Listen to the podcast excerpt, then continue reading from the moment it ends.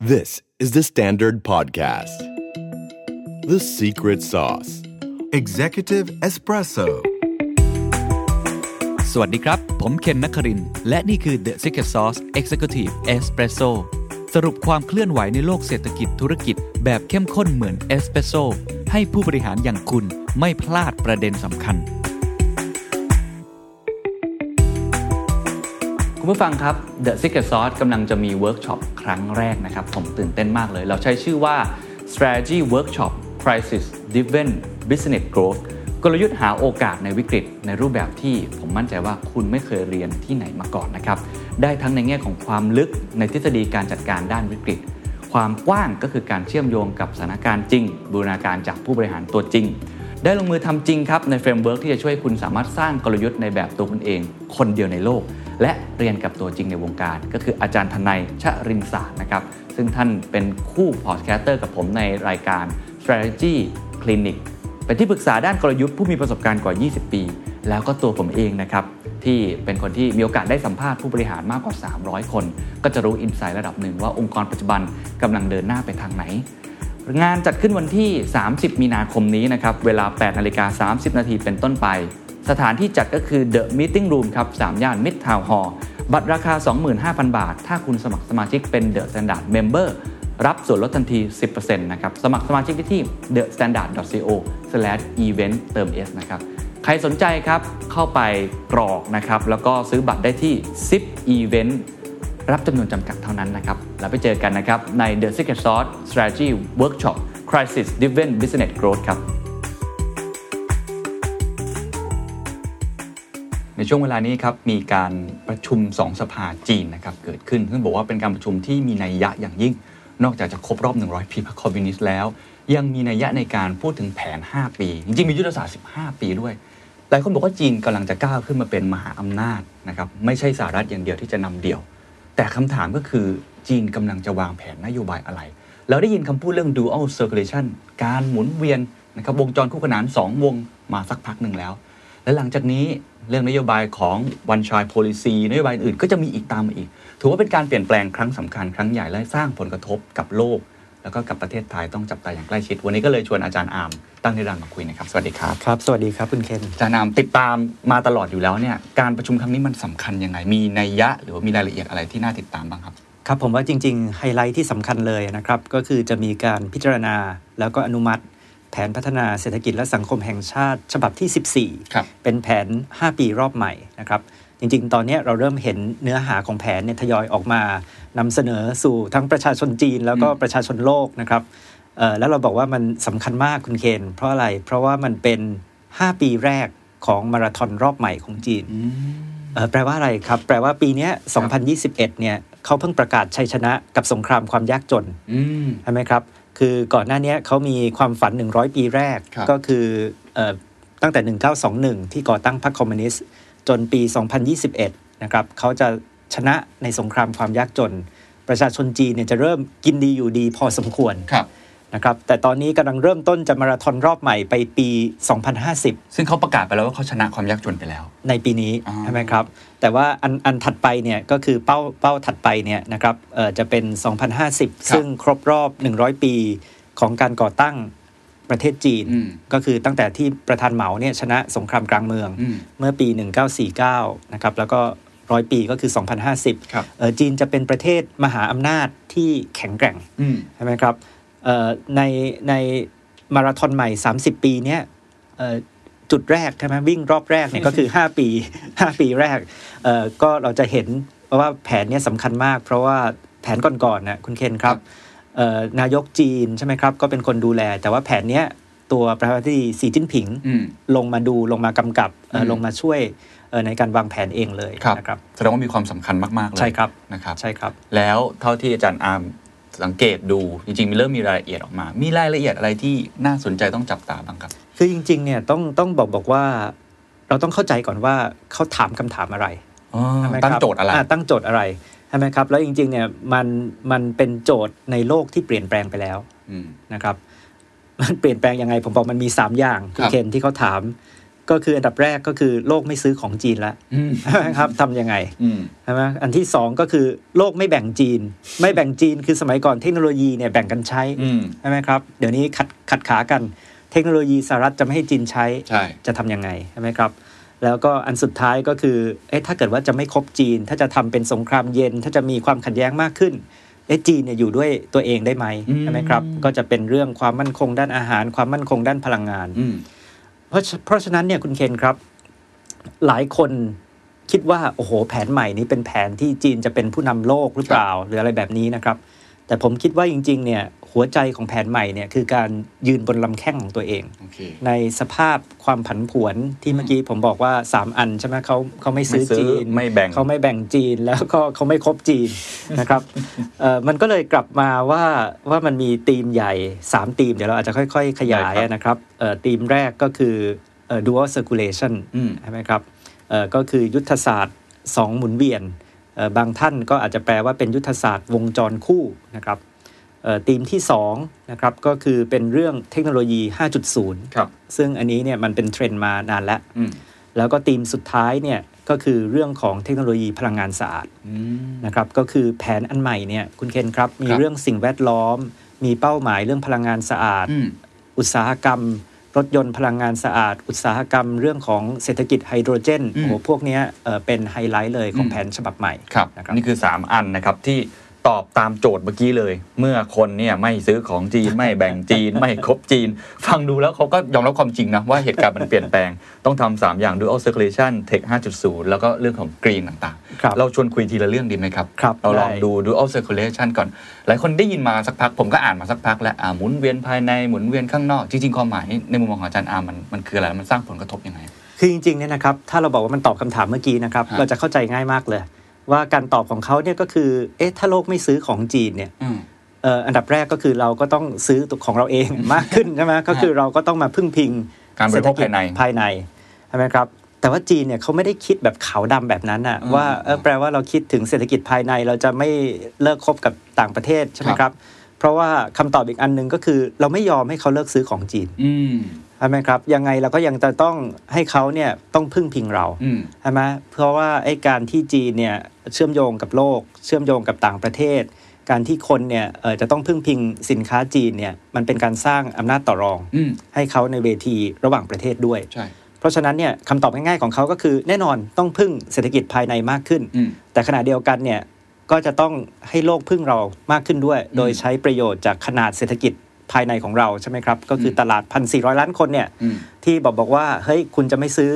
ของจีนใช่ไหมเอ่อคุณจะไม่ขายของจีนเนี่ยไม่ได้อืมนะครับ นอกจากโอเคเขาบอกว่าไม่ซื้อของจีนเนี่ยโอเค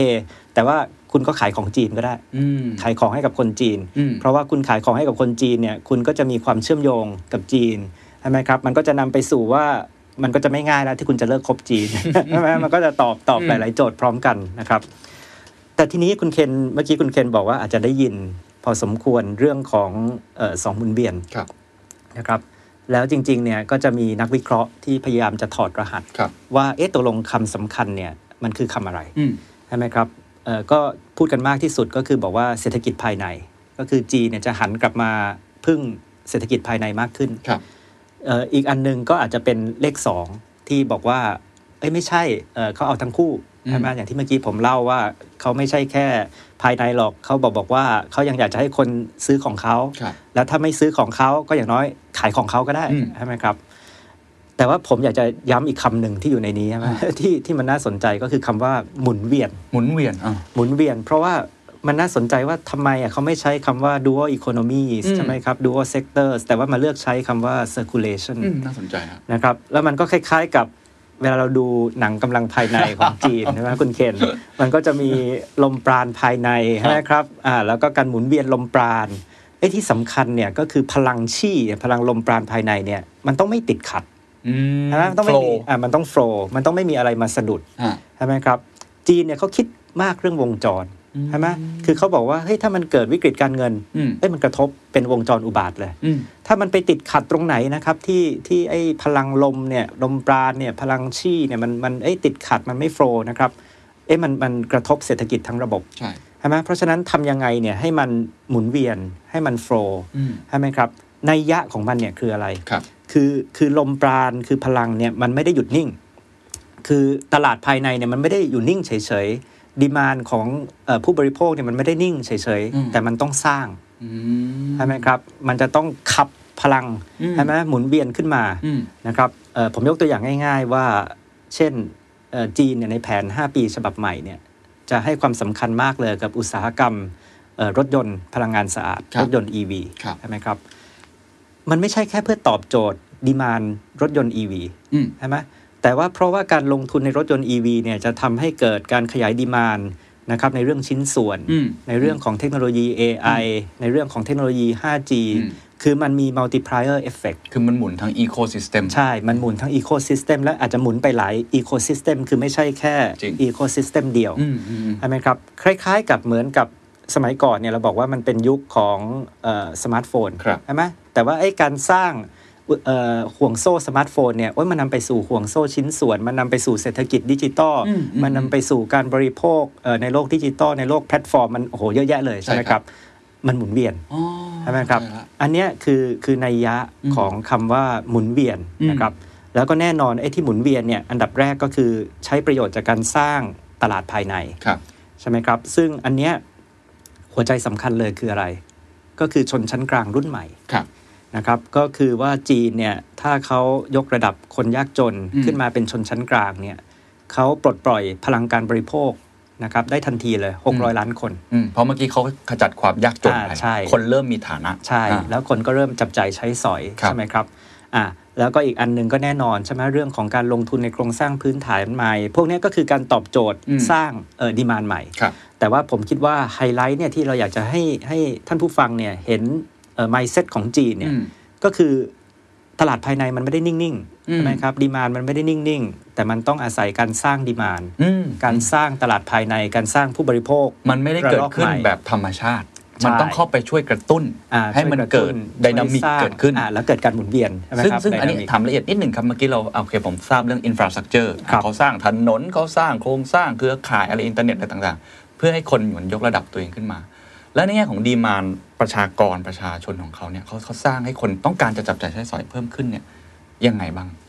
คือคือผมคิดว่านี่มันหลายมิติมากเลยนะครับ เมื่อกี้เราบอกมิติแรกก็คือโครงสร้างพื้นฐานแบบที่เราเห็นเนี่ยสะพานถนนท่าเรืออมอะอันนี้ยกระดับคนกลุ่มหนึ่งแล้วครับให้เป็นชนชั้นกลางครับใช่ไหมครับเอ่อ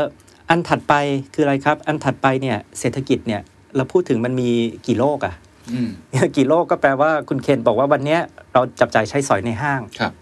แต่ว่ามันวันนี้มันมีดิจิตอลขึ้นมาอืมอีกโลกหนึ่งเลยอืมโลกดิจิตอลอืมใช่ไหมครับ แต่ว่าคนจีนวันนี้ไม่ได้แค่ 2 โลกนี้ คนจีนวันนี้บอกมีเทรนด์ใหม่อีกฮะเป็นโลก VR โลก AR นะโลกโลก virtual อ่าคุณเคนอาจจะนึกถึงว่าเราใส่แว่นเราไปอยู่ในโลกของเกมครับแล้วเราก็จับจ่ายใช้สอยซื้ออาวุธซื้อสินค้าซื้อการ์ดในเกมครับใช่ไหมครับอ่าเขาบอกต่อไปเนี่ยเอ้ยมันอาจจะเป็นโลก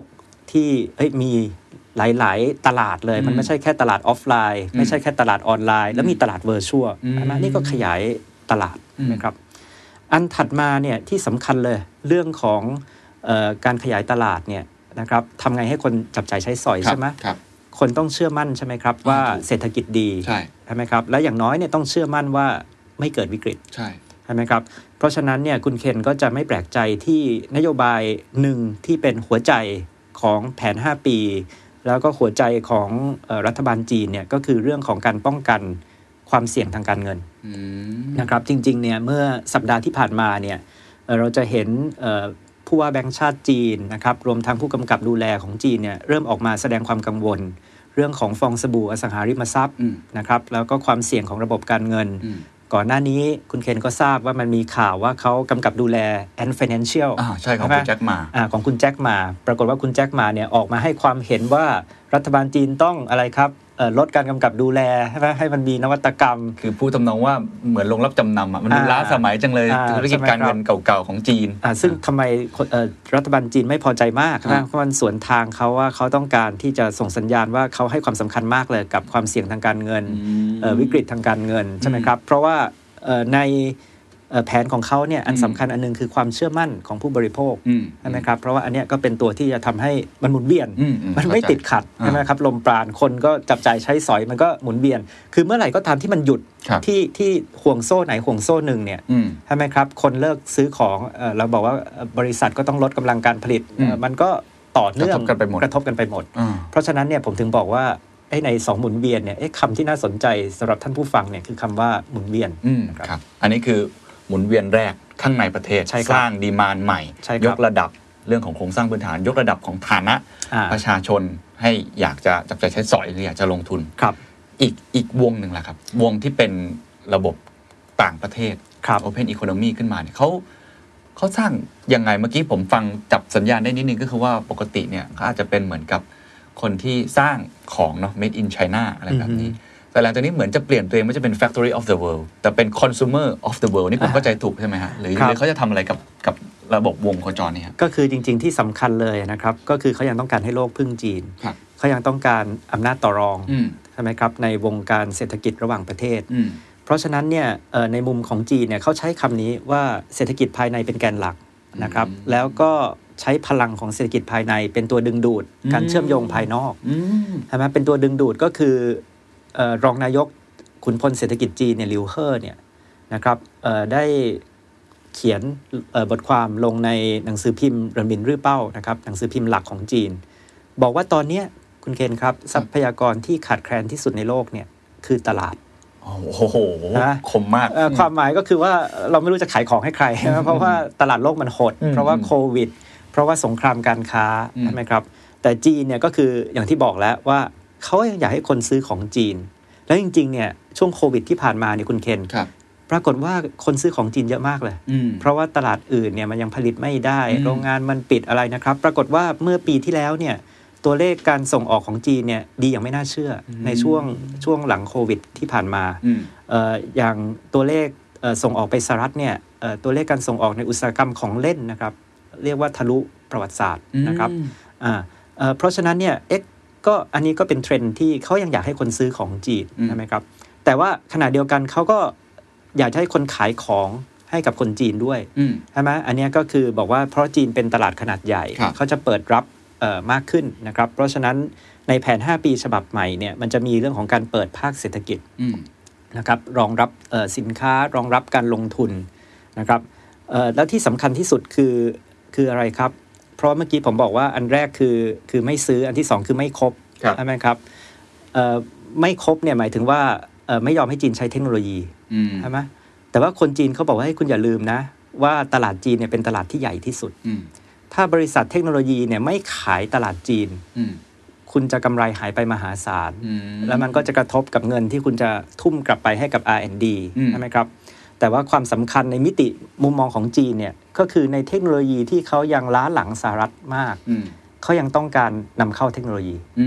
มใช่ไหมครับ ทั้งนำเข้าเพื่อจะมาใช้ แล้วก็นำเข้าเพื่อจะเรียนรู้ด้วยอืมนะครับอ่าอันเนี้ยก็ยังจำเป็นที่จะต้องใช้ความโดดเด่นของตลาดขนาดใหญ่ของประเทศจีนอืมเป็นตัวดึงดูดอืมให้คุณยังขายของให้กับจีนอืมเพราะให้รุ่นมาคุณอยากยังได้เทคโนโลยีใช่คุณยังต้องแบ่งให้กับจีนอืมให้คุณยังต้องไม่เลิกคบจีนอืมใช่ไหมครับเอ่อแล้วก็ สองหมุนเวียนที่เป็นหมุนเวียนภายนอกเนี่ยเราก็จะเห็นว่าเอ่อมันจะมีทั้งเรื่องของหยวนดิจิตอลอ่าใช่ใช่ไหมครับ ที่อันเนี้ยก็จะเป็นไฮไลท์สำคัญเลยว่าจีนอาจจะต้องการพยายามที่จะสร้าง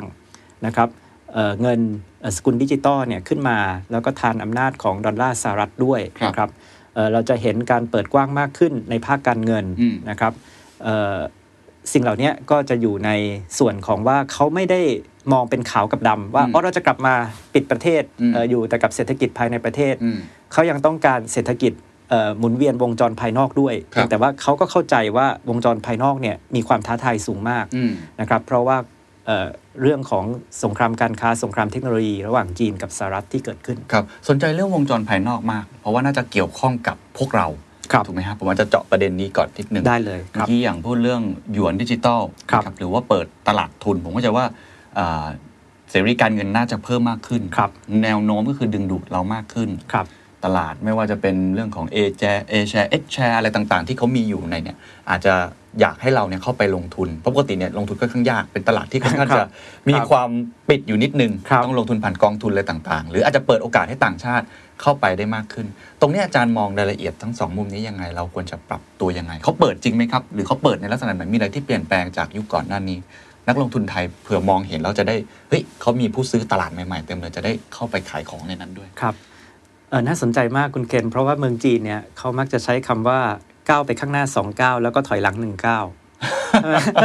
ผมเป็นปรัชญามากหมายความว่าเฮ้ยอันดับแรกนี่เรารุดไปข้างหน้า แต่พอหลังจากนั้นคนก็จะบอกว่าเฮ้ยมีอันตรายตรงโน้นตรงนี้ใช่ไหมครับแล้วก็เอ๊ะเอ๊ะเอ๊ะเดี๋ยวถอยหนึ่งก้าวก่อน แต่ว่ามันก็ยังก้าวก้าวขึ้นไปถือว่าก้าวใช่ไหมไปใช่ไหมครับแต่ไม่ก้าวหนึ่งก้าวนะต้องก้าวสองก้าวก่เก้าอนแล้วสองถอยเก้าแล้วก็ถอยหนึ่งเก้าแต่ว่าอันนี้มันเราเห็นเลย and financial อืมถูกไหมครับไอ้ตอนที่ไอ้โปรโมทนวัตกรรมทางการเงินเนี่ย ตอนแรกเนี่ยคนตกใจว่าแบงก์จีนจะล้มกันหมดแล้วนะครับ เพราะว่าเฮ้ยอยู่ๆเนี่ยคุณแบบให้เขาทำอะไรก็ได้อะอืมใช่ไหมครับ and financial เนี่ยจริง ๆ ก็คือรัฐบาลจีนตอนแรกเนี่ยไม่ไปยุ่งเลยอืมใช่ไหมครับ ปล่อยให้มีนวัตกรรม ปล่อยให้ไอ้ลองฟินเทคลองโมเดลใหม่อืมแต่ถึงจุดหนึ่งก็จะเริ่มเข้ามาแล้วอืมใช่ไหมครับ บอกว่าเอ๊ะตรงนี้เปลี่ยนตรงนี้ไม่ได้นะ ไม่งั้นเอ่อคุณทำอย่างนี้แข่งกับแบงก์จีนไม่ยุติธรรมอะไรใช่ไหมครับ เพราะฉะนั้นเนี่ยเอ่อสิ่งที่อยากจะเรียนท่านผู้ฟังก็คือเอ่อ ปีเนี้ยเราต้องติดตามครับไอ้ตัวคือทิศทางของแผน 5 ปีเนี่ยคุณเคนมันจะเป็นภาพใหญ่อืมใช่ไหมเพราะฉะนั้นเราก็จะได้ยินว่าเขาจะเปิดกว้างมากขึ้นครับเขาจะเปิดเอ่อตลาดทุนเอ่อเขาจะมีเรื่องหยวนดิจิตอลนะครับเอ่อแต่เรื่องพวกเนี้ยเอ่อรายละเอียดเนี่ยยังยังต้องรอออใช่ไหมครับ แล้วก็ขณะเดียวกันเนี่ยเอ่อ ถึงช่วงแรกเนี่ยมันจะอาจจะดูรุกไปข้างหน้าเร็วมากอืมใช่ไหมเราก็จะต้องเข้าใจว่ามันก็จะมีความผันผวนในอนาคตได้ว่าเอ้ยอาจจะรุกไปแล้วก็ถอยหลังมาหนึ่งก้าวนี่คือธรรมชาติของเขาอะเขาไม่ได้ลักษณะคิดว่าการก้าวไปสองก้าวแล้วถอยมาหนึ่งก้าวนี่เป็นเรื่องน่าอาย ไม่ได้คิดอย่างนั้นโอ้ไม่ไม่ไม่เป็นเป็นวิธีเลยเหรอใช่ไหมครับว่าเฮ้ยต้องบุกไปข้างหน้าก่อนใช่ไหมอ่าแล้วก็เอ้ยพอคนเริ่มบอกเอ้ยตรงนี้มีปัญหาตรงนั้นอ่าเราก็มาที่จะเอ่อกำจัดความเสี่ยงที่จะดูกำกับดูแลอืมใช่ไหมครับ เอ่อเหมือนกับวงการเทคใช่ไหมอืมคุณเคนเออจริงๆเนี่ยอันหนึ่งที่คนก็คงจะจับตามองก็คือทิศทางของการประชุมครั้งเนี้ยครับว่ามันจะมีเรื่องกฎหมายที่เกี่ยวข้องกับการกำกับดูแลอืมวงการเทคโนโลยีจีนเนี่ยอืมเอ่อออกมามากน้อยแค่ไหนอืมใช่ไหมครับ เพราะว่าเราจะเห็นว่าเขาเริ่มเอ่อตั้งคำถามและกับอาลีบาบา ในเรื่องของเอ่อการแข่งขันทางการค้าอืมใช่ไหมครับเอ่อเขาเริ่มเอ่อพูดถึงเอ่อเรื่องของเอ่อการผูกขาดครับใช่ไหมครับในวงการเทคอืมนะครับ เอ่อเพราะฉะนั้นเนี่ยเอ่ออย่างเงี้ยก็เหมือนกันว่าช่วงหนึ่งนี่เราเห็นว่าเขาปล่อยอืมใช่ไหมเต็มที่เลยวงการเทคอืมแต่ว่าพอหลังจากนั้นเนี่ยเขาก็จะเริ่มเริ่มกลับมาแตะเบรกเหมือนกันอืมเข้าใจครับ นี่เป็นธรรมชาติเพราะฉะนั้นเราต้องเข้าใจระบบวิธีคิด thinking system ของเขาว่า อย่าคิดว่าพอรุ่นหน้าไปแล้วจะเปิดเสรี ไม่ใช่บางทีอาจจะมีการกลับมากำกับใช่แล้วก็ควบคุมใช่และดูแล ผมถามเรื่อง dual circulation อีกเล็กน้อยครัผบลกระทบที่จะเกิดเกิดขึ้นกับโลก สมมติว่ามันไปตามเป้าได้สำเร็จเลย มันจะเกิดอะไรขึ้นกับโลก landscape ของ economy โลกมันจะเปลี่ยนไปยังไง และประเทศไทยเนี่ยมันจะมีการเปลี่ยนแปลงไหมครับ ครับเออคือคือจริง ๆ แล้วเนี่ยผมผมคิดว่าอันที่สำคัญเลยนะครับเออก็คือจีนเนี่ยที่เราบอกว่าดูว่า circulation เนี่ยมันสะท้อนอะไรอืมคือมันสะท้อนว่าเขาเนี่ยคิดค่อนข้างซับซ้อนอืมเขาไม่ได้คิดขาวกับดอืมำคือเขาไม่ได้คิดว่าจะครบไม่ครบสหรัฐอืมใช่ไหมแต่ว่าเขาคิดว่าจะครบ ไม่ครบสหรัฐในเรื่องอะไรบ้างอ๋อใช่ไหมเขาเป็นเรื่องๆไปก็เป็นเรื่องๆเอ่อยกตัวอย่างนะครับก็คือความหมายเนี่ยที่บอกว่าจะต้องเป็นเศรษฐกิจภายใน หรือต้องพึ่งเศรษฐกิจภายในเนี่ยก็คืออุตสาหกรรมยุทธศาสตร์ใช่ไหมครับอุตสาหกรรมที่เกี่ยวข้องกับความมั่นคงอ๋อใช่ไหมครับเพราะว่าอะไรครับคุณเคนเขาเนี่ยเจ็บตัวมากเนี่ยไม่ใช่จากสงครามการค้านะฮะแต่จากสงครามเทคโนโลยีอ่าใช่ใช่ไหมก็คือจากข้อที่ 2 ที่บอกว่าไม่แบ่งอืมใช่ไหมครับไม่แบ่งให้จีนใช้เอ่อเทคโนโลยีเนี่ยอืม ใช่ไหมคือถ้าเกิดว่าไม่ให้จีนไม่ให้หัวเว่ยเนี่ยเอ่อใช้เอ่อตัวชิปเนี่ยหัวเว่ยก็ผลิตสมาร์ทโฟนไม่ได้ถูกครับใช่ไหมครับเอ่อเพราะฉะนั้นเนี่ยในจีนตอนเนี้ยเขาพูดกันมีศัพท์หนึ่งก็คือ import substitution อืมคือผลิตเองเพื่อทดแทนการนำเข้าอืมแต่ว่าถ้าเกิดว่าท่านผู้ฟังที่เอ่อเรียนเศรษฐศาสตร์มาก็จะทราบว่าเอ๊ะจริงๆเนี่ยนโยบายเนี้ยมันเป็นนโยบายที่ล้มเหลวนะในอดีตอืมใช่ไหมเพราะว่าคนก็เลยมาถึงโลกของการส่งออกโลกของการค้าโลกครับนะครับ แต่จีนเนี่ยเขาก็คงไม่ใช้นโยบายนี้ในทุกอุตสาหกรรมเข้าใจละใช่ไหมมันก็จะใช้เฉพาะในอุตสาหกรรมที่เราบอกว่าเป็นเรื่องเอ่อหนึ่งก็คือยุทธศาสตร์อืมใช่ไหมครับอ่าแล้วก็เป็นอุตสาหกรรมที่เกี่ยวข้องกับความมั่นคงอืมนะครับอ่าแล้วก็ขณะเดียวกันในเทคโนโลยีที่จีนเริ่มทันสหรัฐครับใช่ไหมครับอ่าก็แปลว่าเราจะต้องรีบ ใช้ประโยชน์จากตลาดขนาดใหญ่ของจีนเนี่ยอืมซื้อของกันเองอืมซื้อของจีนเองอืมแล้วก็ให้บริษัทจีนได้มีเงินไปทุ่มกับ R&D ใช่ไหมครับ โดยประโยชน์ของตลาดขนาดใหญ่ แต่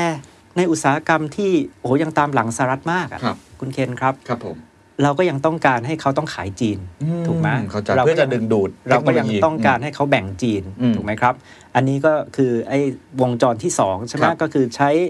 อำนาจต่อรองที่เรามีตลาดขนาดใหญ่มากอืม ก็คือจีนเนี่ยบอกว่าให้ยบริษัทชิปเนี่ยคุณรู้ไหมว่าถ้าคุณไม่ขายตลาดจีนเนี่ยนะครับเอ่อเงินคุณหายไปมหาศาลเลยอืมใช่ไหมครับ แล้วคุณก็ไม่มีเงินที่จะไปทุ่มให้กับ R&D ของคุณอืมเผลอๆคุณจะเป็นผู้นำเทคโนโลยีไม่ได้นะใช่หทำไมครับขายถ้าไม่ขายเอ่อตลาดจีนที่มันเบิ่มอะอืมใช่ไหมก็คืออันเนี้ยก็คือใช้ประโยชน์จากอืมตลาดขนาดใหญ่ในอุตสาหกรรมที่ยังยังโอ้โหยังห่างไกลกันครับนะครับ หรือว่าอุตสาหกรรมที่ไม่เกี่ยวกับความมั่นคงอ๋อ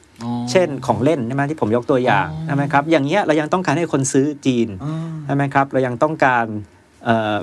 ที่จะเชื่อมโยงกับโลกอืมเพื่อสร้างอำนาจต่อรองด้วยอืมใช่ไหมครับเพราะฉะนั้นอันดับแรกเราก็จะบอกว่า decoupling อืมในอุตสาหกรรมที่เป็นยุทธศาสตร์ อุตสาหกรรมความมั่นคงครับอุตสาหกรรมที่เทคโนโลยีใกล้เคียงกัน อืมอันที่สองเราก็บอกว่า recoupling recoupling เลยไม่ใช่แค่ดีอะ re เลย re ก็คือหมายถึงว่าเอ้ยเชื่อมโยงกลับมาเชื่อมโยงกันนะเออใช่ไหมครับในอุตสาหกรรมทั่วไปครับใช่ไหมครับซึ่งสหรัฐเขาบอกเขาไม่ทำอยู่แล้ว อุตสาหกรรมแรงงานเข้มข้นอืมนะครับเอ่อในอุตสาหกรรมที่เทคโนโลยีจีนยังห่างจากสหรัฐมากอืมก็ยังต้องการของจากสหรัฐใช่ไหมครับและอันที่ 3 คุณเคนครับครับ decoupling recoupling แต่อันที่ 3 คืออะไรครับ Asian coupling Asian coupling คือเชื่อมกับเอเชียอืมใช่ไหมครับ เพราะว่าในจีนตอนเนี้ยคุณเคนครับคำพูดที่ดังมากก็คือบอกว่าเอะสหรัฐนี่อาจจะเลิกคบจีนได้ครับใช่ไหมครับแต่ว่าสหรัฐไม่มีทางจะเลิกคบเอเชียได้อืมอืมนะเพราะว่าเอเชียเนี่ยโอ้โหใหญ่มากอืมเพราะฉะนั้นเนี่ยถ้าห่วงโซ่จีนสามารถผนึกกับห่วงโซ่เอเชียได้เอ่อสหรัฐก็ปฏิเสธไม่ได้ก็จะต้องไอ้ที่บอกว่าสหรัฐจะไม่ซื้อจีนสหรัฐจะ อะไรครับเอ่อไม่แบ่งจีนเอ่ออืมไม่คบจีนเนี่ยก็จะเป็นไปไม่ได้อืมเพราะว่าจีนผนึกกับเอเชียอืมเพราะฉะนั้นทำไมอาเซบถึงสำคัญมากใช่ไหมครับเอ่อกับจีนใช่ไหมครับอ่าเพราะว่าจีนเนี่ยจริง ๆ แล้วเขาต้องการที่จะสร้างห่วงโซ่ครับเอ่อของเอเชีย แล้วก็ผนึกกับเอเชียอืมเอ่อผมมักจะเรียกอันเนี้ยว่าเป็นยุทธศาสตร์การค้าสามผสมของจีนโอ้โหให้เราเห็นว่าเขาไม่ได้คิดเอ่อแบบ One size ง่าย fit all ๆอ่าอืมใช่ว่าเอ้ยจะครบสหรัฐหรือจะกลับมาภายในฮะแต่ว่ามันค่อนข้างจะแยกครับนะครับกับแต่ละอุตสาหกรรมแต่ละเทคโนโลยี โอ้ คิดละเอียดมาก ซึ่งเมื่อกี้ตอนที่อาจารย์อยู่บนเวที The Standard Well Forum ครับอาจารย์ใช้คำว่า semi decoupling ใช่ก็คือผมบอกว่ามันจะไม่เหมือนกับโลกสมัยของทรัมป์อ่าใช่ไหมครับ เพราะว่าสมัยของทรัมป์เนี่ยเอ่อเราบอกว่ามันเป็นโลกของ decoupling อืมคือจะแยกกันใช่ไหมแต่ว่าจริงๆเนี่ยคุณเคนคือมันไม่ใช่แค่แผน 5 ปีจีนอืม วันนี้ไปดูเนี่ยคนก็บอกว่าไม่รู้ใครลอกข้อสอบใครอืมแต่ว่าแผนของไบเดนเนี่ยมันก็เหมือนกับแผน 5 ปีจีนนะใช่ไหมครับเพราะว่าไบเดนพูดว่าอะไรไบเดนบอกบอกว่าต่อไปนี้เนี่ยเอ่อเมื่อสัปดาห์ที่แล้วเองคุณเคนเอ่อไบเดนเพิ่งสั่งให้กระทรวงพาณิชย์ของสหรัฐเนี่ยไปทำรายงานมาอืมว่าห่วงโซ่การผลิตในอุตสาหกรรมที่เกี่ยวข้องกับความมั่นคง แล้วก็อุตสาหกรรมเทคโนโลยีเนี่ยมีอะไรบ้างที่ยังต้องพึ่งจีน โอ้ใช่ไหมครับ เพราะว่าเขาบอกว่าเขาเนี่ยช็อกมาก เมื่อตอนที่เกิดวิกฤตโควิดอืมว่าอะไรว่าสหรัฐผลิตหน้ากากไม่ได้อืมสหรัฐเนี่ยผลิตไอ้เครื่องช่วยหายใจไม่ได้อืมใช่ไหมสหรัฐที่เคยเป็นมหาอำนาจด้านการผลิตอืมแต่ปรากฏว่าหน้ากากเนี่ยใช่ไหมครับถ้าไม่มีไอ้ชิ้นส่วนเนี้ยจากจีนเนี่ยมันผลิตไม่ได้อืมใช่ไหมครับอ่าเพราะฉะนั้นเนี่ยไบเดนก็ทำเหมือนกันนโยบาย import substitution อ๋อใช่ไหมพยายามทำยังไงก็ได้ให้พึ่งพาตัวเองให้อ่าได้มาก made ที่สุด in America build in America อืมแต่ว่าไม่ใช่ทุกอุตสาหกรรมอืมเฉพาะอุตสาหกรรมยุทธศาสตร์ อุตสาหกรรมความมั่นคงเขาเขาระบุนะครับเป็นเรื่อง AI เรื่อง new energy อ่าใช่ไหมครับอ่าเอ่อเรื่อง 5G ใช่ไหมครับไม่ใช้หัวเว่ยแน่นอนอ่าอันนี้ถูกครับใช่ไหมครับ แต่ของเล่นก็ยังซื้อจีนอ๋อใช่ไหมคุณเคนแล้วก็ไบเดนเนี่ยพูดชัดเจนว่าเอ่อเขาเนี่ยจะคอมพีตกับจีนในส่วนที่ควรคอมพีตอืมแต่ว่าก็จะคอ p เป r a t e ใช่ไหมร่วมมือใช่ไหมครับเชื่อมโยงกับจีนอืมในส่วนที่ทำได้ครับเพราะฉะนั้นไบเดนเนี่ยเอ่อรวมทั้งเจเน็ตเยเลนเนี่ย เขาก็บอกชัดเจนว่าเขาไม่เห็นด้วยกับวิธีของทรัมป์อืมที่ขึ้นภาษีสินค้าจีนอืมแน่นอนนะครับ ตอนนี้เจเน็ตเยเลนบอกว่ายังไม่ยกเลิกไอ้ภาษีที่เคยขึ้นไปอืมแต่ที่แน่นอนคือไม่ขึ้นรอบใหม่อืมนะครับ เพราะฉะนั้นเราจะเห็นเลยว่าไอ้ที่มันจะเป็นสงครามการค้าเรื่องของการแข่งกันขึ้นกำแพงภาษีเนี่ยเอ่อจะไม่ไม่ไม่ไม่เป็นเทรนด์ในยุคของไบเดนเรียกได้ว่าไม่ทำเพิ่มแล้ว ไม่ได้ลบกันเพิ่มใช่ในแบบนั้นแบบเดิม ใช่ จะมาอ่าเปลี่ยนเป็นสมรภูมิสงครามเทคโนโลยีโอเคที่ ต่างคนต่างแข่งที่จะเข้าใจละสร้าง ecosystem สร้างห่วงโซ่ของตัวเอง แล้วก็ยืนบนลำแข้งของตัวเองโอเคคือจริง ๆ ก็คือไม่ใช่แค่จีนที่คิดว่าเฮ้ยเราพึ่งสหรัฐมากไปสหรัฐก็คิดหเหรัฐอนเองก็คิดเหมือนกันใช่ไหมครับอ่าว่าเฮ้ยสมาร์ทโฟนทุกอย่างเนี่ยมีชิ้นส่วนจากจีน ใช่ แล้วก็บางใช่ไหมครับทีเป็นแร่อ่าแร่ธาตุต่างๆใช่ที่ไม่สามารถทำได้ในแบบสหรัฐใช่ใช่ไหมครับอ่าเพราะฉะนั้นเนี่ยผมบอกว่าเอ้ยคล้ายกันเลย แล้วก็ Asian ก็เหมือนกันอ่า Asian coupling เนี่ยก็คือสหรัฐก็บอกว่าอะไรครับจะรวมกับ ประเทศในเอเชียอืมอันนี้ก็ตั้งแต่สมัยโอบามาแล้วครับที่คิด TPP เรื่อง TPP ใช่ไหมครับอ่าเพราะฉะนั้นเนยผมบอกว่ามันเป็นเหมือนกระจกสะท้อนเลย คือสองคนลอกข้อสอบกัน แต่ว่าภาพของโลกก็คือโลกมันก็เลยจะเป็นโลกที่ซับซ้อนขึ้นครับมันจะไม่ง่ายๆ เหมือนเราพูดในสมัยทรัมป์ว่าเฮ้ยดีคัพปริงกันแล้วนะครับใช่ไหมครับแต่ว่ามันจะเป็นเซม i ดีคัพปริงเออน่าสนใจมากก็คือดีคัพปริงแบบไม่เต็มสูบครับนะครับเพราะฉะนั้นคนที่จะวางกลยุทธ์วางยุทธศาสตร์เนี่ยจะต้องมีรายละเอียดเจาะไปรายละเอียดแต่ละอุตสาหกรรมใช่ครับหรือแต่ละพื้นที่ไปที่มันจะไม่เหมือนกันใช่ผมครับชวนคุยอีกเล็กน้อยก่อนที่จะไปเรื่องเทคแล้วก็เรื่องกรีนนะครับอย่างเอเชียนคัพปลิงครับเงี้ยจีนจะเข้ามาแผ่อิทธิพลใช้คำนี้แล้วกันในอาเซียนที่มีประชากรอยู่ 600 700 ล้านคนยังไงบ้างครับ แล้วเราจะต้องเข้าไปจอยกับเขา ยังไงบ้าง คือผมคิดว่าเราจะเห็นชัดเจนในบทบาทเชิงรุกครับเอ่อของจีนอืมนะครับเอ่อแต่ว่าจีนเนี่ยเขาจะไม่มองว่ามันเป็น relocation คือคนจีนจะไม่ชอบคำว่า re- relocation relocation ก็คือย้ายจากจีนมาไทยฮะย้ายจากฮะจีนไปเวียดนามอย่างอืนี้มใช่ไหมครับ คุณเคนย้ายจากจีนไปลาวไปพม่าอืมคนจีนจะเรียกว่าเป็น expansion คือหมายถึงว่าในจีนเนี่ยไม่สร้างเพิ่มฮะนะไม่ได้ขยายโรงงานเพิ่ม แต่ฮะว่าโรงงานเนี่ยขยายที่เวียดนาม ขยายที่ไทย ขยายที่ลาว แต่ว่าไงต้องเชื่อมกับห่วงโซ่จีนโอ้โหใช่ไหมครับไม่ได้แค่ย้ายมาอืมอ่าต้องเชื่อมกลับไปที่ห่วงโซ่จีน เพราะว่าประเด็นสำคัญก็คือเนี่ยจะแก้ปัญหาที่บอกว่าเอ่อเขาไม่ซื้อจีนอืมเขาไม่แบ่งจีนเขาไม่คบจีนใช่ไหมก็คือเราต้องผนึกกับเอเชีย เพราะว่ายังไงเขาต้องซื้อเอเชียเอ่อยังไงเขาต้องแบ่งเอเชียยังไงเขาต้องคบเอเชียใช่ไหมครับเอ่อเพราะฉะนั้นเนี่ยผมว่ามันมันรุกแน่นอนอืมนะครับเอ่อ แต่ว่ามันจะเป็นการรุกในลักษณะที่เชื่อมโยงกลับไปที่ห่วงโซ่จีนอืมนะครับเอ่อเพราะฉะนั้นเนี่ยผมคิดว่าเมื่อกี้คำถามคุณเคนใช่ไหมที่ถามว่าอะแล้วสำหรับผู้ประกอบการไทยครับมันจะแปลว่าอะไรอืมใช่ไหมเอ่อเมื่อกี้นี้โอเคคำตอบหนึ่งก็คือมันซับซ้อนมากขึ้นอืมใช่ไหมครับผมคิดว่าโจทย์คำถามเนี่ยมันจะต้องเป็นโจทย์ใหม่แล้วครับไม่ใช่ว่าเราไปเชื่อมกับห่วงโซ่โลกได้ยังไงอืมใช่ไหมแต่ว่าเราต้องวิเคราะห์แล้วว่าแต่ละ อุตสาหกรรมที่เราอยู่เนี่ยมันแตกต่างกันยังไงเอ่อโจทย์มัห่นวงคืออะไรโซ่มันอืเปลี่ยนไปยังไง อันไหนที่มันเป็นห่วงโซ่จีน แล้วเราเชื่อมกับจีนได้ไหมเราครับเชื่อมกับสหรัฐด้วยก็ได้ไหมอืมเราเชื่อมได้ทั้งสองอันไหมหรือว่าเราเหมาะสมที่จะเชื่อมกับอันไหนมากกว่าอืมอย่างเงี้ยนะครับอืมคือผมว่าแต่ละอันแต่ละอุตสาหกรรม แต่ละเทคโนโลยีเนี่ยก็อาจจะแตกต่างกันครับนะครับ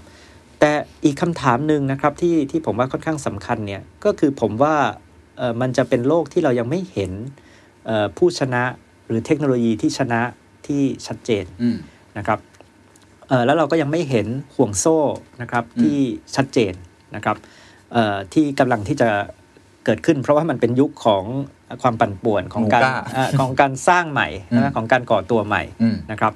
เอ่อเพราะฉะนั้นเนี่ยผมว่าเรื่องของการกระจายความเสี่ยงอืมใช่ไหมครับ เรื่องของการที่เดิมพันใช่ไหมหลาย ๆ ตะกร้า ไม่ใช่ตะกร้าเดียวครับใช่ไหมครับ ผมคิดว่าเรื่องของการกล้าล้มเหลวอืมใช่ไหมครับเอ่อ ผมว่า mindset พวกเนี้ยก็จะสำคัญมากกับผู้ประกอบการในโลกแบบนี้ครับนะครับพูดง่ายๆว่าเราพอที่จะเห็นทิศทางของเขาแหละใช่ว่าเขาจะรุกมากขึ้น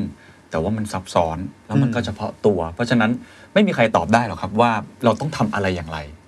คำตอบอย่างเดียวคือ mindset เราต้องพร้อมรับกับความเปลี่ยนแปลง ใช่ แล้วมันจะมีการรุกในบางอุตสาหกรรมที่สุดท้ายอาจจะไม่ประสบความสำเร็จอ่าใช่ไหมครับบางอุตสาหกรรมที่เฮ้ยสุดท้ายมันเป็นอุตสาหกรรมแห่งอนาคตครับคือผมยกตัวอย่างง่าย ๆ ว่า เอ่อเราพูดถึงที่บอกว่าจะเป็นยุคเศรษฐกิจ virtual อืมใช่ไหมแต่ว่าผมว่าเราไม่เห็นภาพชัดเจนหรอกคุณเคนใช่ว่าว่ามันเป็นหน้าตายังไง ตอนนี้เราก็ยังไม่เห็นคนใส่แว่นในนี้เดินไปเดินมาอ่ายังไม่ใช่ไหมยังไม่ชัดขนาดนั้น มันคล้ายๆกับเราบอกว่าสมัยก่อนนะครับคุณเคนเรารู้ว่าว่ามันมีอินเทอร์เน็ตอืมเรารู้ว่าอินเทอร์เน็ตเนี่ยจะเปลี่ยนโลกครับแต่ผมว่าเรานึกไม่ออกนะว่ามันจะเป็นลักษณะแบบนี้สมาร์ทโฟนอ่าใช่ไหมเราจะใช้แอปโซเชียลมีเดียจะเป็นแบบนี้ครับผมว่าอันเนี้ยมันเป็นเรื่องที่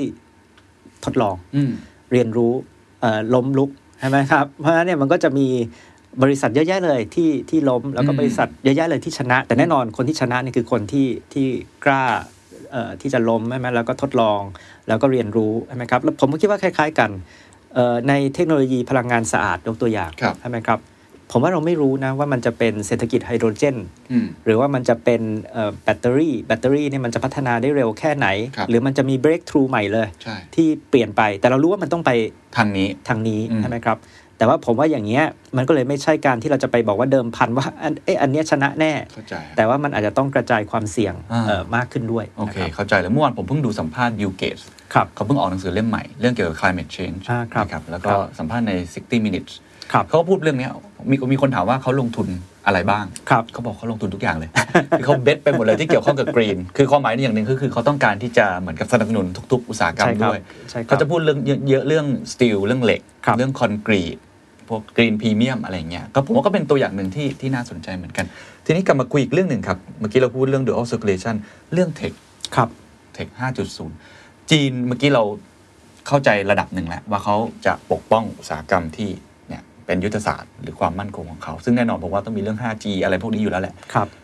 ในเรื่องของเทค 5.0 เนี่ยเขามีอะไรที่เป็นรายละเอียดว่ากำลังจะมุ่งไปมากกว่านี้ไหมครับ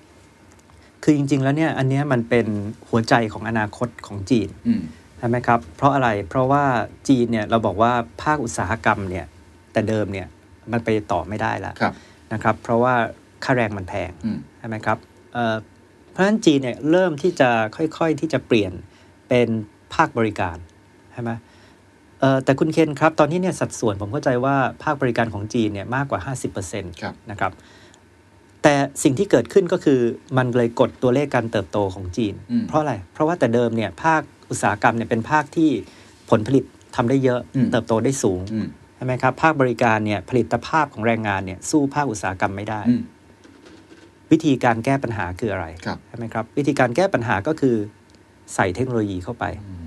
ทั้งในภาคอุตสาหกรรมเดิม และใช่ไหมวันครับใหม่แล้วก็ภาคบริการอืมใหม่อืมใช่ไหมก็คือผลิตภาพแรงงานในภาคอุตสาหกรรมเดิม แล้วก็ผลิตภาพแรงงานในภาคบริการอืมที่ตอนนี้กำลังเป็นสัดส่วนที่สูงขึ้นอย่างรวดเร็วเนี่ยอืมมันจะเพิ่มได้ยังไง มันก็จะเพิ่มได้จากเทคโนโลยี AI อืมจาก 5G อืมใช่ไหมครับ จากยุค Internet of Things ก็คือเพิ่ม productivity นั่นแหละ ใช่ ใช่ ใช่ไหมครับอ่า แต่ว่าอันเนี้ยมันก็คือทำไมถึงต้องให้ความสำคัญอืมกับเรื่องเหล่านี้นะครับ ซึ่งอันเนี้ยผมก็คิดว่าเวลาเราพูดถึง 5.0 เนี่ยเราพูด 3 เรื่องครับนะครับเอ่อก็คือปัญญาประดิษฐ์อืมใช่ไหมครับ แล้วก็เอ่อ Internet of Things เนี่ยมันก็คือโลกที่ machine คุยกับ machine เอ่อโลกที่ของทุกอย่างเชื่อมต่อกับอินเทอร์เน็ตครับใช่ไหมครับเอ่อไม่ใช่แค่สมาร์ทโฟนแล้วครับแต่ว่าเป็นลำโพงอัจฉริยะ เอ่อเป็นทีวีอัจฉริยะตู้เย็นอัจฉริยะเอ่อพูดคุยกับเราได้อืมเอ่อเราบอกตู้เย็นให้สั่งของจากซูเปอร์มาร์เก็ตมาส่งให้เราได้อย่างเงี้ยนะครับ Internet of Things แล้วก็ 5G เนี่ยก็คือความเร็วอืมใช่ไหมก็คือต่อไปถ้ามันไม่ใช่แค่สมาร์ทโฟนที่เชื่อมกับอินเทอร์เน็ตเนี่ยเราต้องการความเร็วที่เยอะมากอืมนะครับเอ่อเรื่องเหล่านี้ ก็คือเอ่อเป็นหัวใจเลยของภาคเศรษฐกิจใหม่อืมนะครับที่เอ่อผมคิดว่าจีนเนี่ยเขาคิดว่าเอ่อมันเป็นอนาคตอืมเอ่อของโลก เป็นเหมือน fundamental ใหม่ของโลก ใช่ ทีนี้เนี่ยผมคิดว่าแผน 5 ปีเนี่ยอยากจะเรียนท่านผู้ฟังว่า mindset หนึ่งคุณเคนครับของแผน 5 ปีเนี่ยก็คือ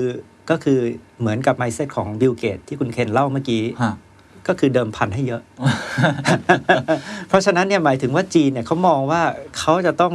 กล้าเดิมพันอืมใช่ไหมในหลาย ๆ เทคโนโลยีเอ่อก็คือพูดง่ายๆคืออะไรก้าวไป2ก้าวใช่ไหมครับให้เร็วที่สุดอืมใช่ไหมครับ แต่เขาหวังเขาหวังแค่ว่ามันมีอันใดอันหนึ่งที่ชนะอืมอันใดอันหนึ่งที่ออกมาเป็นโมเดลใหม่จริงๆครับใช่ไหมครับ เหมือนกับที่ Apple ทำ iPhone ออกมา แล้วเนี่ยก็คือโมเดลอืมธุรกิจใหม่ โมเดลสมาร์ทโฟนใหม่อืมใช่ไหมแล้วนั่นน่ะก็คือ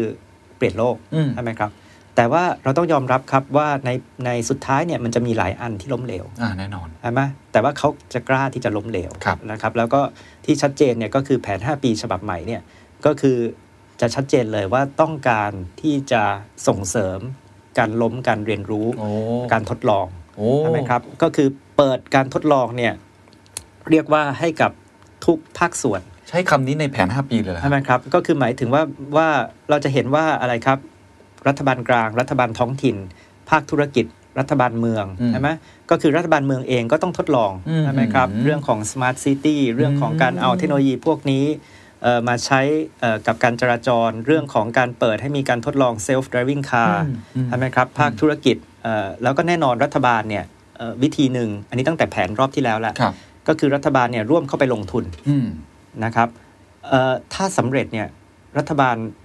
เอากำไรแค่เท่าทุนเดิมรัฐบาลไม่ได้เอากำไรทั้งหมดอย่างเงี้ยใช่ไหมแต่ทำยังไงที่จะสร้างอีโคซิสเต็มให้เกิดเอ่อการทดลองการลองผิดลองถูกอืมใช่ไหมครับ อันเนี้ยผมคิดว่าก็เป็นหัวใจของเรื่อง 5G เอ่อครับ5.0 นะครับ แล้วก็หัวใจอีกอันนึงเนี่ยก็คือก็กลับมาเรื่อง dual circulation อืมหมายถึงอะไร ก็คือทำไมเราถึงมีความได้เปรียบเรื่อง 5.0 ก็เพราะเรามีตลาดภายในประเทศขนาดใหญ่ ยังใช้เรื่องนี้เป็นหัวใจอยู่อ่าก็คือหมายถึงว่าเอ่อ 5.0 เนี่ย อันหนึ่งก็คือ Big Data อ่าใจเปรียบเออใช่ไหมมากๆอืมใช่ไหมครับ ว่าถ้าเรามีเอ่อตลาดผู้บริโภคอืมเอ่อคนที่ใช้ข้อมูลดิจิตอลเยอะเนี่ย เรายิ่งเก่งในอืมเรื่องเทคโนโลยีเหล่านี้อืมเอ่อพูดง่ายๆเนี่ยก็คือคนที่เก่งในเรื่องเทคโนโลยีแยกแยะใบหน้าเนี่ยอืมเอ่อก็คือคนที่มีใบหน้าในในดิจิตอลเนี่ยเยอะที่สุดเยอะที่สุดอืมใช่ไหมครับ อะอันเนี้ยก็คือสิ่งที่จีนมองว่าเออก็จะเป็นข้อได้เปรียบที่จีนเอามาใช้ครับในการพัฒนาเทคโนโลยีโอ้มันเชื่อมโยงกันหมดเลยเนาะทั้งในแง่ของการเปิดให้ทุกคนทดลองครั้งใหญ่ของประเทศ ไม่ว่าครับจะอยู่ใน sector ไหนก็ตามทีครับแล้วก็ในแง่ของ Big Data ด้วยครับนัยยะที่มีต่อประเทศไทยคืออะไรครับ ในเรื่องของเทคโนโลยีนัยยะของคนที่อาจจะเป็นคนที่เกี่ยวข้องกับเทคโนโลยีหรือเปล่าผมไม่แน่ใจ หรือว่าคนที่อาจจะเป็นผู้ประกอบการหรือรัฐบาลนี่ก็ตามทีที่เขาทำเรื่อง 5.0 เนี่ยครับเออคือผมผมคิดว่า นัยยะแรกเลย คือการเปลี่ยนแปลงมันจะเร็วขึ้นอืมเพราะว่ามันมีคนผลักอืมใช่ไหมครับ คนผลักแล้วคนผลักหลักเนี่ยมันโอ้โหเบิ่มเลยคือจีนอืมใช่ไหมครับ แล้วมันมีการแข่งขันอืมระหว่างจีนกับสหรัฐ ซึ่งมันจะยิ่งผลักให้โลกเนี่ยมันเปลี่ยนเร็วอืมเอ่อมหาศาลเอ่ออมคุณเคนครับนะครับแต่ว่าเนี่ยผมว่าไอ้สปีดของการเปลี่ยนแปลงใช่ไหมครับจะยิ่งเร็วอ่าจะยิ่งเร็วแล้วสิ่งที่เกิดขึ้นใหม่นะครับเออในขณะเดียวกันเนี่ยไอ้การรุกของเทคจีนใช่ไหมครับเอ่อ หรือการใช้ประโยชน์จากเทคจีนเนี่ยผมว่าก็จะมีโอกาสอืมใหม่มหาศาล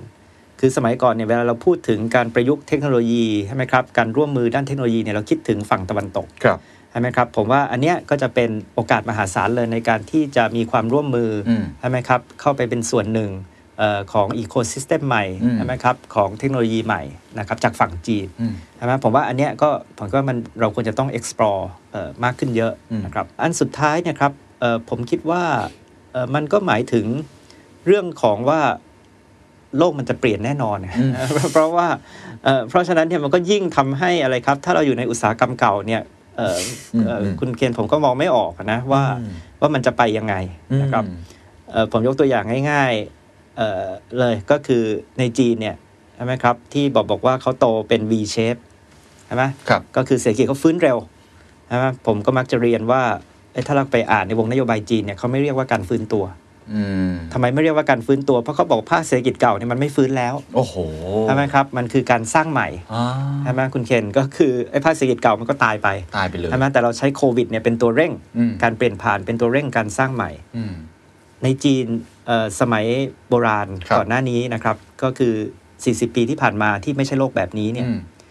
เอ่อไอ้ไอ้ความเหลื่อมล้ำในจีนเนี่ยเป็นยังไงครับ ก็คือภาคตะวันออกเจริญอืมเอ่อภาคตะวันตกตอนในเอ่อล้าหลังอืมเหตุผลก็คือภาคตะวันออกเนี่ยติดทะเลอืมก็ค้าขายกับโลกอืมใช่ไหมเป็นพอร์ตเป็นอะไรอ่าเอ่อตอนในเนี่ยไม่ไม่ไม่สามารถค้าขายกับโลกได้ครับใช่ไหมครับ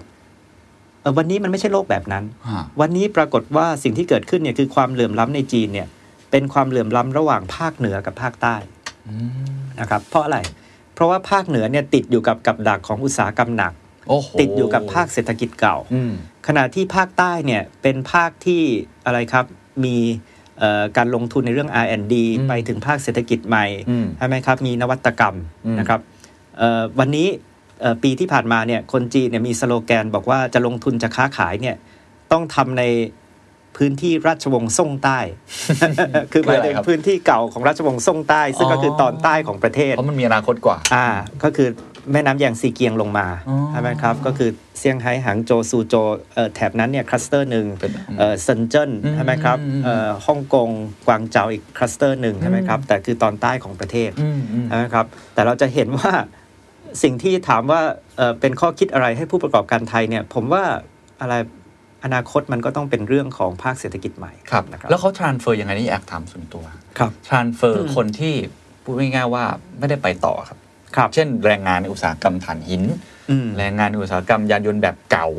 ซึ่งเราเห็นแรงต้านเยอะครับใช่ในสหรัฐก็มีแรงต้านไม่งั้นทรัมป์ก็คงไม่ได้คะแนนเสียงจากกลุ่มที่เขาปกป้องรักษาอ่างงานแบบเดิมๆไว้ครับหรือประเทศไทยเองผมก็ได้ยินเรื่องนี้ค่อนข้างเยอะ อย่างเช่นคนที่ทำชิ้นส่วนยานยนต์ในยชิ้นส่วนมันพอมันเป็น EV เนี่ยมันหายไปเป็น 10 เท่า คนครับทำท่อไอเสียจะไปอยู่ตรงไหนอย่างเงี้ยจีนเขาไม่มีวิธีการ transfer เปลี่ยนผ่านเทคโนโลยี เพราะยังไงคนเขาต้อง reskill เนาะ upskill ใช่ครับต่างๆเขาทำยังไงใช่ครับ คือคือผมคิดว่าอันดับแรกเนี่ยเอ่อเราจะเห็นนะครับว่าในแผน 5 ปีของจีนเนี่ยจริง ๆ เน้นเรื่องอะไร เน้นเรื่องการจ้างงานอ่าใช่ถูกใช่ไหมครับอ่าแล้วก็อันนี้ก็เป็นนโยบายไฮไลท์ของรัฐบาลเลยครับก็คือว่าเน้นเรื่องการจ้างงานการจ้างงานจริงๆมันมี 2 มิติครับเอ่อมิติหนึ่งเนี่ยก็คือในช่วงเปลี่ยนผ่านนะครับอ่าทำยังไงให้มันมีเสถียรภาพอืมใช่ไหมครับเอ่อก็คืองานเดิมเนี่ยเอ่อยังไงก็คือค่อยๆ ที่จะเปลี่ยนผ่านไม่ใช่ว่าอยู่ๆหายไปเลยอืมใช่ไหมอืมแต่ในขณะเดียวกันเนี่ยไอ้การเติบโตของ sector ใหม่เนี่ยมันต้องเติบโตให้เร็วอืมใช่ไหมครับเพื่อที่ว่ามันจะได้มีงานใน sector ใหม่เนี่ยที่มาทดแทนได้เร็วอืมอืมอืมใช่ไหมครับแล้วก็ประกอบกันเนี่ยก็คือมีการ reskill อืมใช่ไหมครับอ่าหรือมีการถ่ายโอนเอ่อคนแต่การถ่ายโอนคนเนี่ยมันต้องมาพร้อมกับเอ่อการ reskill ครับใช่ไหมครับเพราะฉะนั้นเนี่ยมันก็ต้องไปด้วยกันสามขาอืมใช่ไหมก็คือขาแรกเนี่ยก็คือเอ่อพยุง อย่างน้อยภาคเศรษฐกิจเก่ามันจะตายไปทันทีเนี่ยไม่ได้อืมต้องต้องพยุงกันไว้ก่อนอืมนะครับ อันที่สองเอ่อก็คือเรื่องของ reskill อืม upskill เอ่อ transfer ใช่ไหมครับ และอันที่สามก็คือต้องเร่งการเติบโตอืมของภาคเศรษฐกิจใหม่ เพราะไม่งั้นมันใช่ไหมตลาดอาจจะเล็กเกินไปอ่าแรงงานอาจจะน้อยเกินไป แล้วไอ้เร่งการเติบโตเนี่ยก็คือจะต้องมี winner ใช่ไหมครับ ที่มันเร็วอ๋อแน่นอนมันต้องมีคนล้มไปเยอะอะฮะใช่ไหมแต่ทำยังไงที่จะเกิด success model จะเกิดครับ winner ได้เร็วนะครับเอ่อแต่ต้องเรียนว่า มันก็อยู่ที่พื้นฐานด้วยครับคุณเคนเอ่อยกตัวอย่างง่าย ๆ ก็คือวงการเทคโนโลยีจีนเนี่ยอืมเขาจะบอกว่าเราเนี่ยมีศักยภาพมากในการ reskill upskill อืมเพราะว่าคนจีนโดยพื้นฐานเนี่ยเก่งคณิตศาสตร์อืมใช่ไหมแล้วก็เรียนด้าน STEM อืมใช่ไหมครับเอ่อสมัยก่อนเนี่ยจริง ๆ ผมอันนี้เล่าย้อนหลังไปเลย ว่าตอนที่ AI มันบูมฮะใหม่ ๆ เนี่ยอ่าคนบอกบอกว่าเฮ้ยจีนนี่มันจะไปทำ AI ได้ยังไง เพราะว่าจีนเนี่ยมหาวิทยาลัยเนี่ยยังไม่มี คณะเรื่อง AI เลยครับขณะที่ MIT Harvard Stanford เนี่ยเขามีคณะมีมีปริญญาเรื่อง AI อืมใช่ไหมครับเพราะฉะนั้นจีนไม่มีทรัพยากรบุคคลด้าน AI อืมแต่ว่านักเทคโนโลยีจีนบอกว่า เฮ้ย แค่ผมเอาโปรแกรมเมอร์ใช่ไหมผมเอาเอ่อคนเอ่อจีนเนี่ยทั่วไปที่มีพื้นฐานเก่งคณิตศาสตร์เนี่ยมาเนี่ยหนึ่งปีเนี่ยผมสามารถทำให้เขาเป็นวิศวกร AI ได้เลย ใช่ไหมครับ ก็คือหมายถึงว่าพื้นฐานของ AI เนี่ยมันคือคณิตศาสตร์ ซึ่งเขามีดีออ่ายู่แล้วมันคือโปรแกรมมิ่งอืมใช่ไหมเอ่อซึ่งในจีนเนี่ยเอ่อคนจีนส่วนใหญ่ คือไม่ใช่คนจีนส่วนใหญ่คือคนจีนเปอร์เซ็นต์ที่ค่อนข้างสูงที่เรียนด้าน STEM ครับใช่ไหมครับเอ่อเพราะฉะนั้นพวกเนี้ยก็ก็เป็นพื้นฐานที่อืมค่อนข้างได้เปรียบอืมพูดง่ายๆคือจีนเนี่ยเขาจะมองว่าถ้าในเรื่องความได้เปรียบเดี๋ยวเราพูดทั้งความได้เปรียบและความความเสียเปรียบได้ครับนะครับเอ่อความได้เปรียบเนี่ยก็คือเขามีพื้นฐาน 2 ข้อใช่ไหมก็คืออันหนึงก็คือตลาดขนาดใหญ่ครับอ่าเป็น Big Data เป็นตลาดผู้บริโภคดิจิตอลขนาดใหญ่ และอันที่ 2 ก็คือแรงงานทักษะอืมมหาศาลใช่ไหมครับ ก็คือคนที่เรียนคณิตศาสตร์ วิศวะอืมเอ่อวิทยาศาสตร์เนี่ยอืมเยอะมากคือเป็น skill labor เลยอ่าเป็น skill labor แต่แต่ว่าความความเสียเปรียบฮะซึ่งอันนี้ก็อาจจะเป็นโจทย์ใหญ่อันหนึ่งนะครับ ในแผน 5 ปีฉบับใหม่ แล้วก็จริง ๆ ก็เป็นโจทย์ที่ที่ท้าทายครับที่สุดเนี่ยก็คือจีนเนี่ยไม่เก่งในเรื่อง breakthrough คือไม่เก่งในเรื่อง basic research อืมใช่ไหมเพราะว่าจริงๆเนี่ยเราบอกว่าเขามีแรงงานทักษะมหาศาลเนี่ยแต่ว่าจริง ๆ แล้วเนี่ยศูนย์ R&D เนี่ยอยู่ที่อเมริกาอืมอืมใช่ไหมคุณเคน top talent เนี่ยอยู่ที่มหาวิทยาลัยอเมริกาครับเอ่อคนจีนเนี่ยเขามักจะบอกว่าเขาเนี่ยเก่งจากการคิด 1 ไป2อืมแต่เขาไม่เก่งจากการคิด 0 ไป1อืมเหมือนที่เราเคยคุยก่อนหน้านี้ว่าเขาเก่งการเรียนรู้อ่าเก่งเรื่องแอปพลิเคชันใช่ไหมก็คือ 5G เนี่ยทำได้ยังไง ก็มันฮะก็ต่อยอดจาก 4G เก่งการต่อยอใช่ดไหมครับอืมอ่าแต่ว่าหมายถึงว่าถ้าสหรัฐบอกว่าไอ้พื้นฐาน 3G 4G จะไม่ให้จีนใช้เนี่ยจีนก็งงๆเหมือนกันนะว่าจะทำยังไงเข้าใจละใช่ไหมครับคือคือคนบอกว่าไอ้จีนเนี่ยก็คือเนี่ยเขามีปัญหาเรื่อง breakthrough อืมคือเขามีปัญหาเรื่อง basic research ครับใช่ไหมครับเขามีปัญหาเรื่องการสร้างสรรค์จากศูนย์ไปหนึ่งครับ ใช่ไหมแล้วผมว่าอันเนี้ยก็จะเป็นโจทย์ใหญ่อันหนึ่งเออของของมาราธอน 30 ปีอะเพราะว่ามันผมว่ามันไม่มีทางสำเร็จอืมถ้าจีนไม่สามารถเอ่อแก้แก้โจทตรย์งนี้นี้ได้ได้นะครับน่าสนใจครับ มาชวนเป็นเรื่องสุดท้ายครับเรื่องพลังงานสะอาด ซึ่งก่อนหน้านี้จีนนี่เป็นผู้ผลิต โอ้โห เรื่องของคาร์บอนไดออกไซด์อะไรต่างๆ อันดับต้นๆ ของโลกอยู่แล้ว แต่จู่ๆทิศทางก็ชัดเจนแล้วกล้าประกาศด้วยนะ กล้าประกาศถึงประกาศหรือว่าปี 2050 ใช่ไหมครับหรือ2060 60อะ ครับชัดเจนมากเลย ว่าจะทำอย่างงู้นอย่างนี้จะลดอย่างนั้นอย่างงู้นอ่าแต่ใช่ตอนนี้ครับความจริงจังของเขาไปไปถึงตรงไหนแล้วทำไมเขาถึงกล้าเปลี่ยนขนาดนั้นเขาลงทุนอะไรบ้างครับคือจริง ๆ ต้องเรียนว่าในแผน 5 ปีฉบับใหม่เนี่ยอันหนึงนะครับที่เดี๋ยวเราทุกคนจะต้องสนใจเนี่ยก็คือเป้าหมายพวกนี้ครับนะฮะแล้วก็ที่ชัดเจนก็คือว่าสีจิ้นผิงเนี่ยเขาบอกว่าพวกเนี้ยเราเรียกว่าเป็นเป้าหมายแข็งหมายความว่าไง หมายความว่าแผนก่อนหน้านี้คุณเคนครับ เอ่อเช่นแผน 5 ปีฉบับที่แล้วเนี่ยก็มีเป้าหมายเรื่องพลังงาน มีเป้าหมายเรื่องสิ่งแวดล้อมอืมแต่ว่าคนจีนเนี่ยเรียกว่าเป็นเป้าหมายอ่อน คือทำได้ก็ดีทำไม่ได้ก็เงียบๆไว้นะฮะไม่ได้จำเป็นว่าต้องทำให้ได้อืมใช่ไหมครับ แต่ไอ้ที่ต้องทำให้ได้เนี่ยคือเรื่องเศรษฐกิจเรื่องการจ้างงานเรื่องอะไรแบบนั้นครับ แต่ว่าสีจิ้นผิงบอกว่าในแผนใหม่เนี่ยต้องเป็นเป้าหมายแข็งอืมอืมนะครับจริงจังนะอ่าฮะก็คือหมายถึงว่าต้องทำให้ได้ครับนะครับ แต่จริงๆเนี่ยมันก็ มันก็ลิงก์กันไงอืมเพราะว่าภาคอุตสาหกรรมพลังงานสะอาดเนี่ยมันเป็นจุดเติบโตใหม่อืมมันเป็นอนาคตอืมมันเป็นภาคเศรษฐกิจใหม่ มันมันไปเชื่อมโยงกับ 5G 5.0เอ่อปัญญาประดิษฐ์ใช่ไหมครับ มันต้องใช้เซมิคอนดักเตอร์ในการทำเซลฟ์ driving car อืมเพราะฉะนั้นจริง ๆ พวกนี้มันเชื่อมโยงกันหมดคือทุกนะครับอย่างมันเป็นอีโค y ิสเต็มเดียวกันหมดนั่นแหละ ใช่ใช่ใช่ไหมอ่าแล้วก็อันเนี้ยเอ่อผมก็เลยจะบอกว่า tech war ระหว่างจีนกับสหรัฐเนี่ยมันจะขยายจากยุค 5.0 เพราะว่าตอนทรัมป์เนี่ยทรัมป์สู้มากก็คือหัวเว่ยครับใช่ไหมครับ แต่มันจะมาขยายในเรื่องอุตสาหกรรมพลังงานสะอาดอืมใช่ไหมคือตอนสมัยทรัมป์เนี่ยทรัมป์ไม่สนใจอุตสาหกรรมเนี้ยใช่ไหมครับ แต่ว่าไบเดนเนี่ยครับเหมือนกันลอกข้อสอบกันใช่ไหมเพราะว่าว่าผมบอกสองคนสองสองชาตินี่เหมือนกันเลย ก็คือไบเดนเนี่ยตอนเนี้ย priority ที่เป็นอุตสาหกรรม priority เขาคืออะไร ก็คืออุตสาหกรรมพลังงานสะอาดคืออาจารย์กำลังจะบอกว่าจากเทควอลจะกรีนวอลเหรอฮะจะเป็น Green Wall คนเขาเปรียบเทียบว่าเอ่อกลุ่มความมั่นคงสหรัฐเนี่ยถ้าเกิดว่าในยุคของทรัมป์เนี่ยตื่นขึ้นมาตกใจว่าหัวเว่ยยึดตลาดโลกแล้วครับใช่ไหมครับ วันเนี้ยเขาบอกว่ากลุ่มความมั่นคงของสหรัฐเนี่ยตื่นขึ้นมาตกใจ ว่าจีนเนี่ยไปยึดเหมืองใช่ไหมอืมที่เป็นเรื่องของวัตถุดิบของพลังงานสะอาดเนี่ยอืมได้เกือบหมดทั้งโลกแล้วใช่ไหมครับว่าถ้าเราจะผลิตแบตเตอรี่ ถ้าเราจะผลิตโซลาร์เซลล์เนี่ย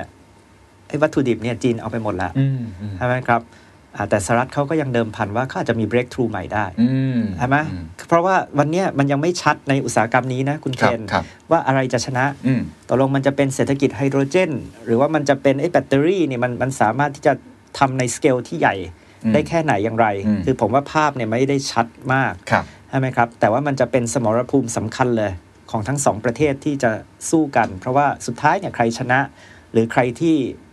คิดใช่ไหมครับ สิ่งที่สำเร็จได้เนี่ยอืมไอ้คนนั้นก็ครองอืมอนาคตโลกเหมือนกับคนเหมือนกับในยุค 4.0 5.0 ครับนะครับคำถามเดิมเลยครับ กับสองคำถามแรกที่ครับเมื่อกี้เวลา